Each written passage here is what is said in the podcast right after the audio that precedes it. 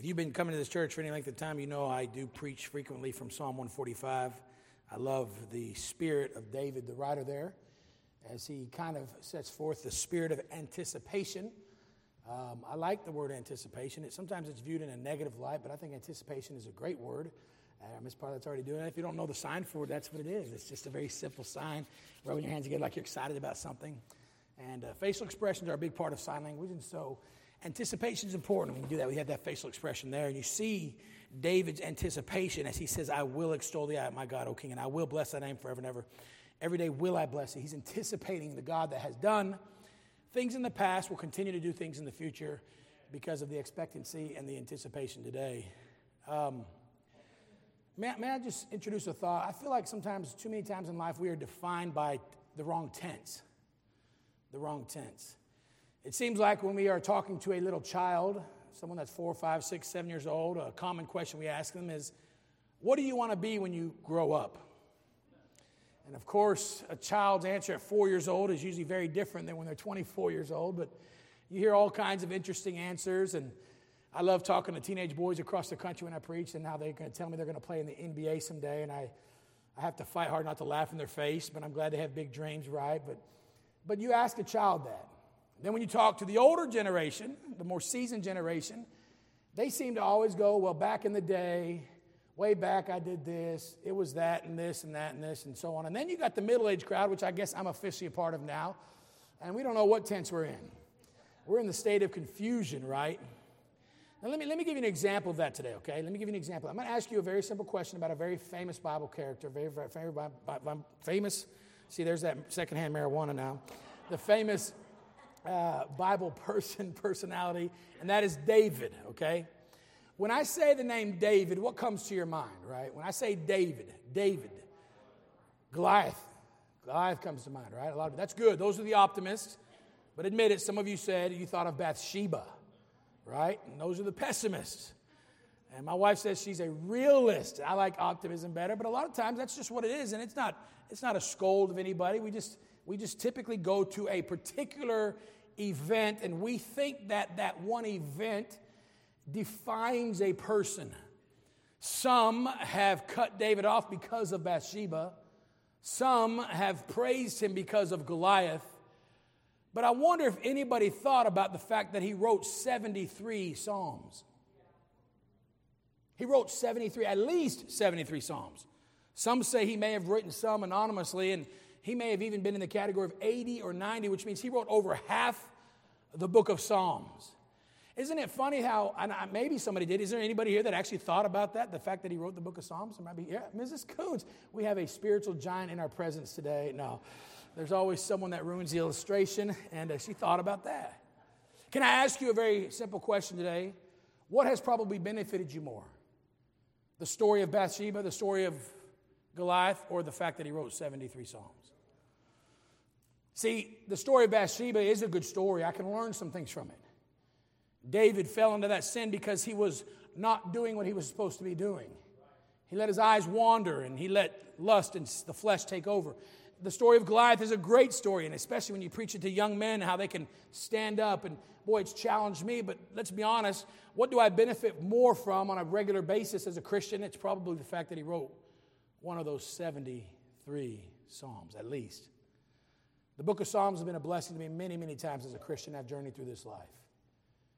And Jesus was the master at bringing people out of what has defined them into what they could become in the eyes of Jesus Christ. Jesus Christ was always more interested in someone's future than he was in their past. And so when you go to John chapter four, I love the book of John, of course. You know that I've been preaching a lot from it. It's just been on my heart a lot lately. Let's go to John chapter four. And I'd like to speak briefly on the thought of, hello, I'd like to introduce you to your future. Hello, I'd like to introduce you to your future. I, it's a brand new message. I've preached it several times this summer to teenagers, or Pleased to Meet You, Mister Future is another title I have for it.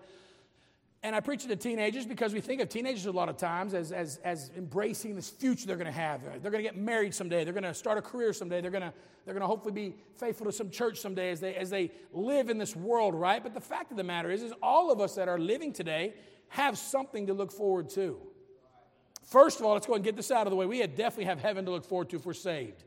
If you are born again and saved by the grace of God, if you've been born again, scripturally speaking, the way the Bible teaches and preaches, you are going to heaven someday.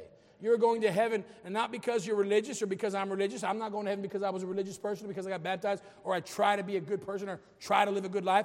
I'm going to heaven someday, and I know that. I don't wonder it. I don't hope so. I don't think so. I know how that feels, because for many years I did think I was going to heaven. I did hope I was going to heaven.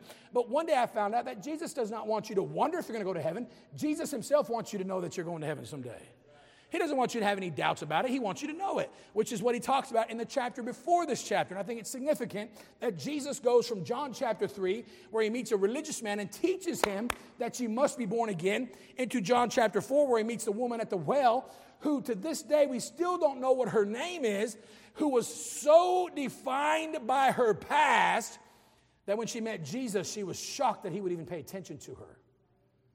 Can I ask you a question today? Does your past define you today?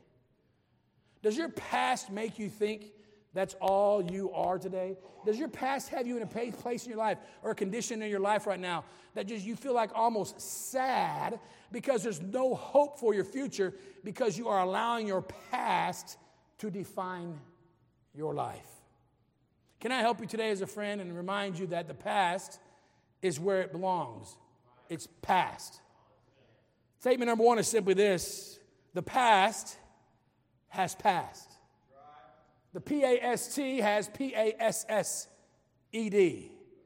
The P A S T has P A S S E D.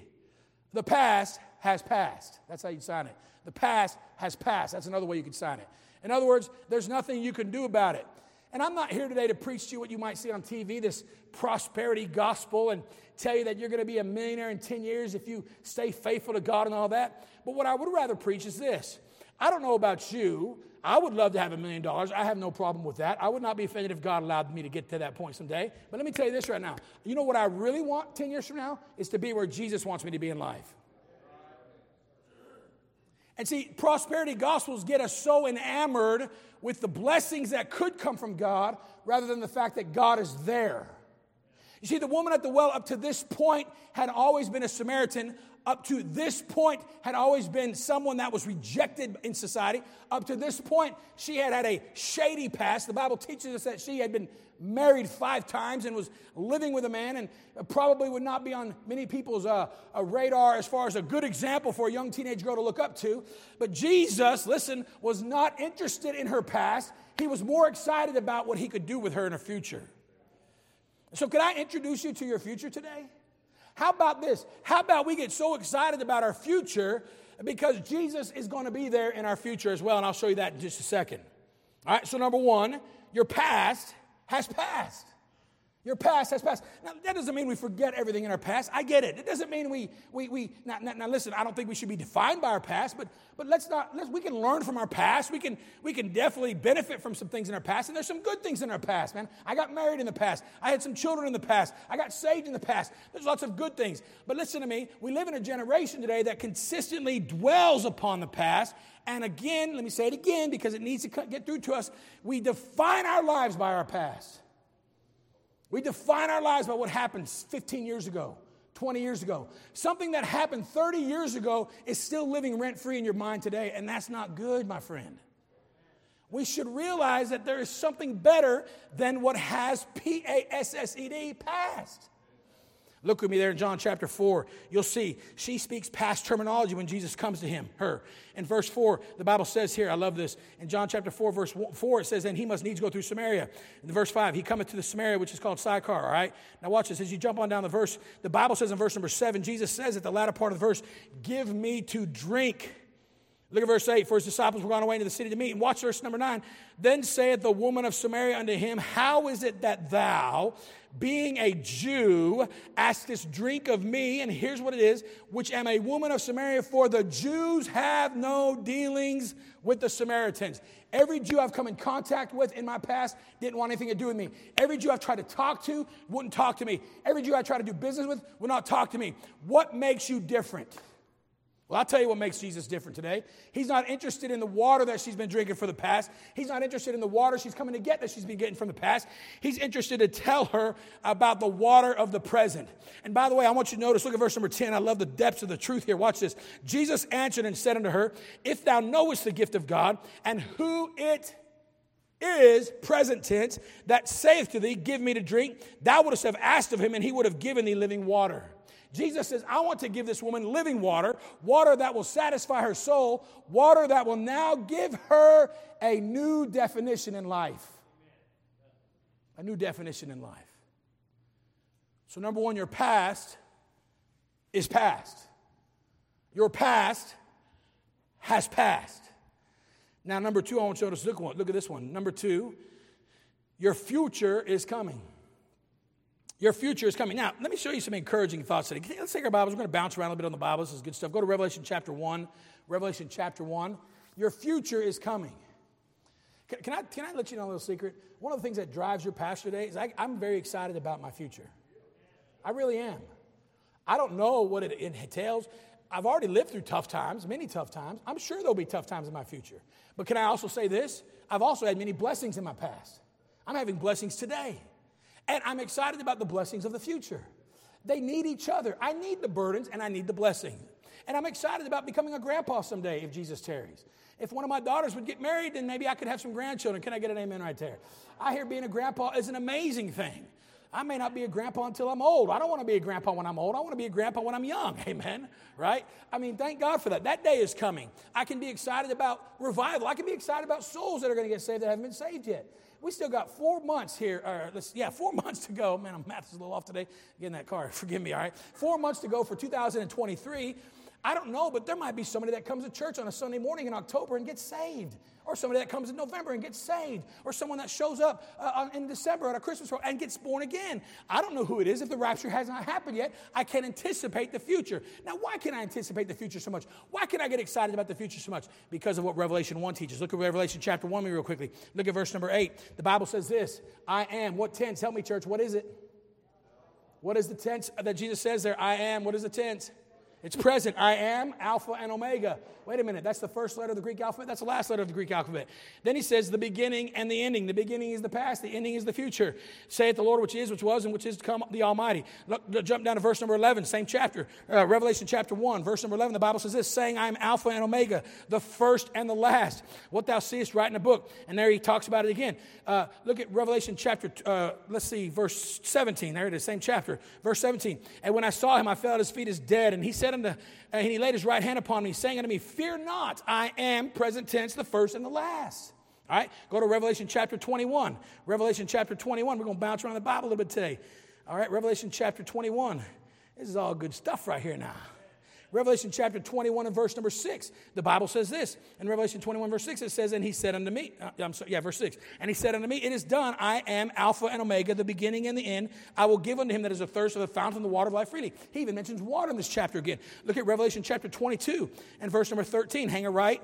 Revelation chapter twenty-two and verse number thirteen. The Bible says, I am Alpha and Omega, the beginning and the end, the first and the last. Wow. God is the only one that can be in all three tenses at the same time. You know why? God is not constricted by time. God is the creator of time, therefore he lives outside of time. He is outside of time, space, and matter, which means time, space, and matter does not constrict him or limit him. He's God.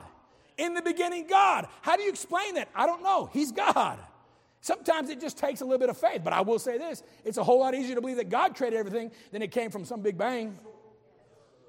In the beginning, God. In the beginning was the Word. In the beginning. God uses that concept of beginning and end. He knows we live in a time frame world, but guess who else knows that? The devil knows that. And so the devil would love for us to consistently think, dwell upon, and live in the wrong tense so that we miss out on what God can do today. So number one, the past has passed. Number two, the future is coming. We know the future's coming. Now listen, here's the question we gotta we gotta answer today. Here's the challenge I want you to think about. What do you want in your future? All right? There's nothing wrong with making preparations financially, four oh one k's, retirements, all that stuff. I'm, I'm for all that stuff. That's the question of what do you want in your future. But let me ask you another question. Who do you want in your future? Ah, now it changes things. I know one thing. I want that lady with me for the rest of my life. I like being married to her. I want to grow old with her. She still looks young. Everybody all the time, all summer long, asking if she's my daughter, right? You know, and they never ask me if I'm her son. I don't know what that is, man. It just ain't right, man. People, they always asking, which one's the mom? Which one's the daughter? Oh, yeah. And how can you get mad at that? I mean, they're saying a nice thing about your wife. I mean, I got to be happy about that, right? I want her in my future. I do. I want many of you. I want most of you in my future. I, I, I do want most of you in my future. I, I definitely want my kids in my future. I, there's, I've got some good friends in my future. Boy, I'm excited about it. And then listen, and then I can't wait. Someday I'm going to go to heaven and see many loved ones that have gone on, many of our church family that have gone to heaven. We get to see them someday. That's exciting. Do not let the future cause you to be fearful if you believe you're heading in the direction where Jesus is going to meet you there. All right, now watch this. Up to this point, the woman at the well had not known Jesus. Maybe she's heard of him. I don't know. She had not known Jesus. She was defined by her past. But when she met Jesus that day, her whole future got changed. All right, so now, statement number three. What we do with Jesus today determines his presence in our future tomorrow. What we do with Jesus today determines our pres- his presence in our futures tomorrow. So in other words, it starts right now, what we do with Jesus. It starts right now. Let's go back to John chapter four. John chapter four. The book of John, John chapter four. Watch what Jesus says here in this, in this context here. For those of you that don't know, Jesus actually then says to the woman that, that, that he, he tells her about her situation, about her lot in life. And she's like, wow, sir, I perceive that thou art a prophet. She's like, you are, you are a prophet. There's something about you. You're different. How did you know all this stuff? And, and then she leaves and goes to the town and tells all those Samaritans. The Bible doesn't tell us exactly what she says, maybe everything that she says, but the phrase they say is, come see a man who told me everything that I ever did. That's what she says. In other words, she says, come see a man who knew about my past that defines me. But the anticipation and the spirit in which she presented Jesus made the whole town say, we've got to go check this out, because this could, might be the Messiah. And if the Messiah, the Christ, is coming to Samaria, we rate. We're up there. The, the full-blooded Jew that, that, that, that is coming. I remember she said she was a Samaritan. She said, how do you have dealings with me? But later, for your own sake of study, if you look at that chapter closely, she does still claim the well of Jacob, and she calls Jacob her father. You know why? Because she has Jewish blood in her. When she realized this Jew all of a sudden was comfortable speaking to me, she then starts to say, wait a minute, there's a little bit of a definition in my past. I am a child of Jacob too. I'm a child of Abraham, Isaac, and Jacob. And all of a sudden she begins to realize that maybe her past wasn't as bad as she thought it was. It's amazing that when we continue to live by the definitions of our past and we aren't enlightened sometimes in the presence, we can live the rest of our lives wasting the potential that God has for our lives right now. And yet it happens so many times. I think I t- shared this last Sunday, but somebody asked me recently, what, what's, what's, what's the most frustrating thing about being a pastor? And I said, it's seeing people not reach their potential for Christ. And they said, what is the greatest thing about being a pastor? I said, it is seeing people reach their potential for Christ. I want that for my children. I want that for my wife. I want that for you and your children. That's the desire. That's the goal. That's what I long for for everybody. We should want that. Christians ought to be the biggest cheerleaders of Christians, but we live in a generation now where Christians almost rejoice when other Christians aren't doing so well. We weep with them that weep, but we don't rejoice with them that rejoice. Christians today celebrate other Christians' failures. We rejoice when some Christian falls. And it should not be that way, my friend. We should be each other's biggest cheerleaders. We should be excited when God blesses our brother and sister in Christ. We should be rejoicing because somebody got a blessing today. We should be happy that they got a miracle in their life. We should say, wow, we're all part of the same team. Jesus did that for her. Jesus did that for him. He's done some things for me. And because of what he did for her, what he did for him, I can't wait because of what he's done for me, what he's going to do for me tomorrow or next week or next month. Well, what if it doesn't happen next week? Then it might happen in two weeks. What if it doesn't happen in two weeks? Then it might happen next month. What are you saying, Brother Andy? I'm saying, I'm saying, I am trying to live in a path that Jesus is guiding me, which means this. If I'm following Jesus today, there's a pretty safe guarantee that I'll be following him ten years from now. But it starts today. It starts today. Look with me in John chapter four, John chapter four. So Jesus sent his disciples away, the Bible says. He literally sent his full-blooded disciples. He says, hey, you guys, Uh, go get something. He gave them an errand to run because he knew that they would be really struggling with what Jesus is about to do. But he knew that when they would come back and find him, waist deep in it. Thank God Jesus was waist deep in it. They were not going to say anything because they were way outnumbered by all the Samaritans that were standing there listening to him now. And so here's what the Bible says. Watch this. Verse thirty-three. I love this. Actually, let's back up to verse number thirty-one. I'm almost through. In the meanwhile, his disciples prayed him, saying, Master, eat. But he said unto them, I have meat to eat that you know not of. Verse thirty-three. Therefore said the disciples one to another, Hath any man brought him aught to eat? Jesus saith unto them, My meat is to do the will of him that sent me and to finish his work. Say not ye. He looks at his disciples and say, here's what you say, disciples. He's not talking to the Samaritans right here. He's talking to the disciples. Say not ye. This is what you say. There are yet four months, then cometh the harvest. That's what you say. I will someday. In the future, I will. I do want to meet Jesus down the road, but I don't want to meet him today. And listen to me, if you're not meeting him today, you're going to struggle meeting him down the road. He's always able to find us, but it's harder for us to find him sometimes. Come and help me now. A lot of Christians are scrambling around in the dark today because they they they lost Jesus, or really, you really don't lose it according to Revelation chapter two. Thou hast left thy first love. You can't lose it. You can't lose Jesus. But listen to me. Many Christians today are living a Christian life where Jesus is standing on the front porch, knocking on the door, and it should not be so. Right? So here he goes. He says, Say not ye there four months, and then come the harvest. Behold, behold, right now, I say unto you, lift up your eyes and look on the fields, for they are white already to harvest. Right now. Go ahead. Look it. There it is. In the present. Right now. Do something. And the disciples are starting to learn. Oh, my. You see, what we do with Jesus now defines where we'll be in our future. In other words, you can literally almost write your own definition of your future, especially if you don't like the definition of your past. Now, let me close with this. The woman at the well, I researched her. I studied her out. I cannot find anywhere where there's a name. They do. They, they throw around a couple names for her, uh, but nobody's really sure about her names. But they are sure of, of a couple things about the woman at the well. All right. Now remember, John three, Nicodemus, okay? A man of clout, a Pharisee, a rich man. He has gravitas. He has influence. He has name. He has power. He has draw, right? Jesus tells him he must be born again. He's mentioned again in the book of John. He becomes a Christian, many believe. And Nicodemus becomes a good man and a good leader, right? But the woman at the well, listen to this. The woman at the well became such a prominent figure for the cause of Christ that she was named among the apostles. You can look it up and research it. What does that mean, preacher? To be named among the apostles means she literally was in the Hall of Fame of Christians in her day.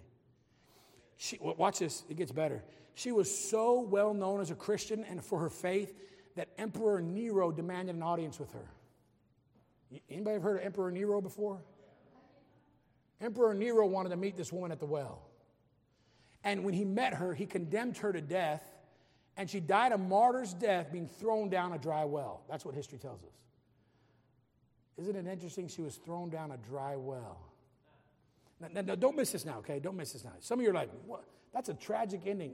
I, I guarantee if you asked the woman at the well, she would tell you, you don't understand. I gladly die for the one that changed my life.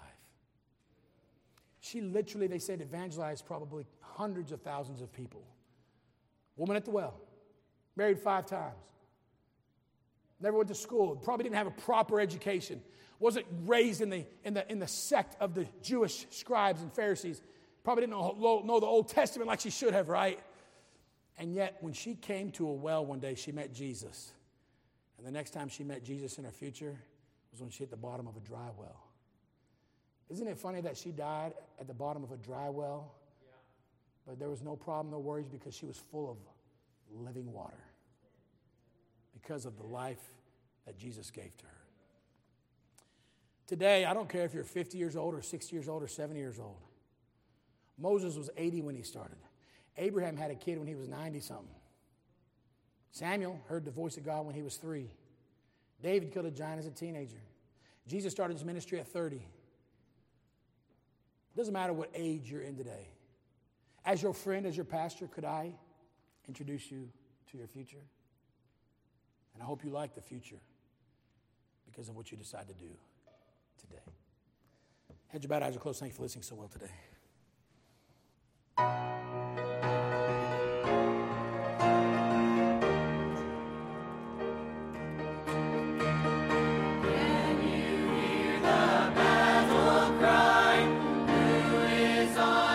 Savior side, help us lift the blood-stained banner high.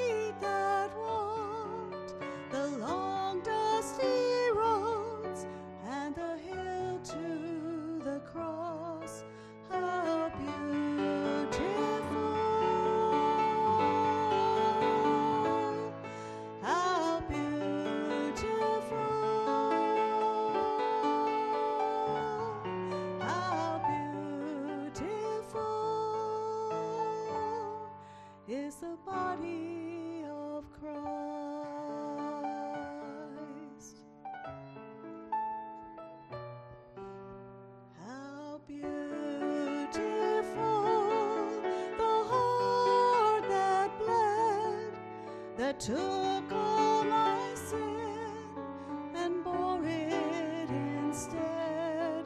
How beautiful the tender eyes that chose to forgive and never despise. How beautiful.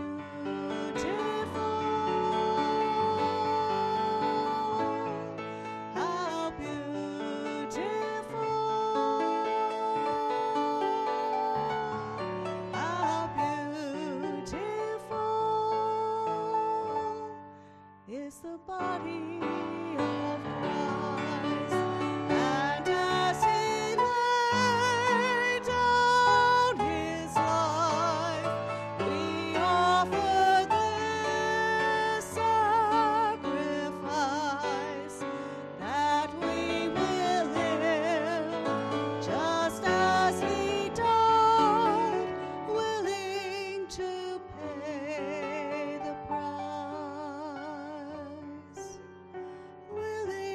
To pay the price. How beautiful the radiant bride who waits for her groom with his light in her eyes.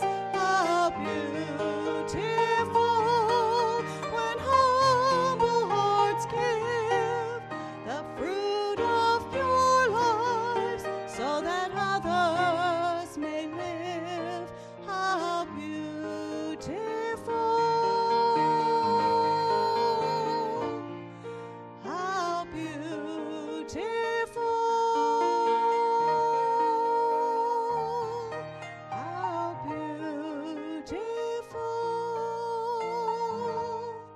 is the body of Christ.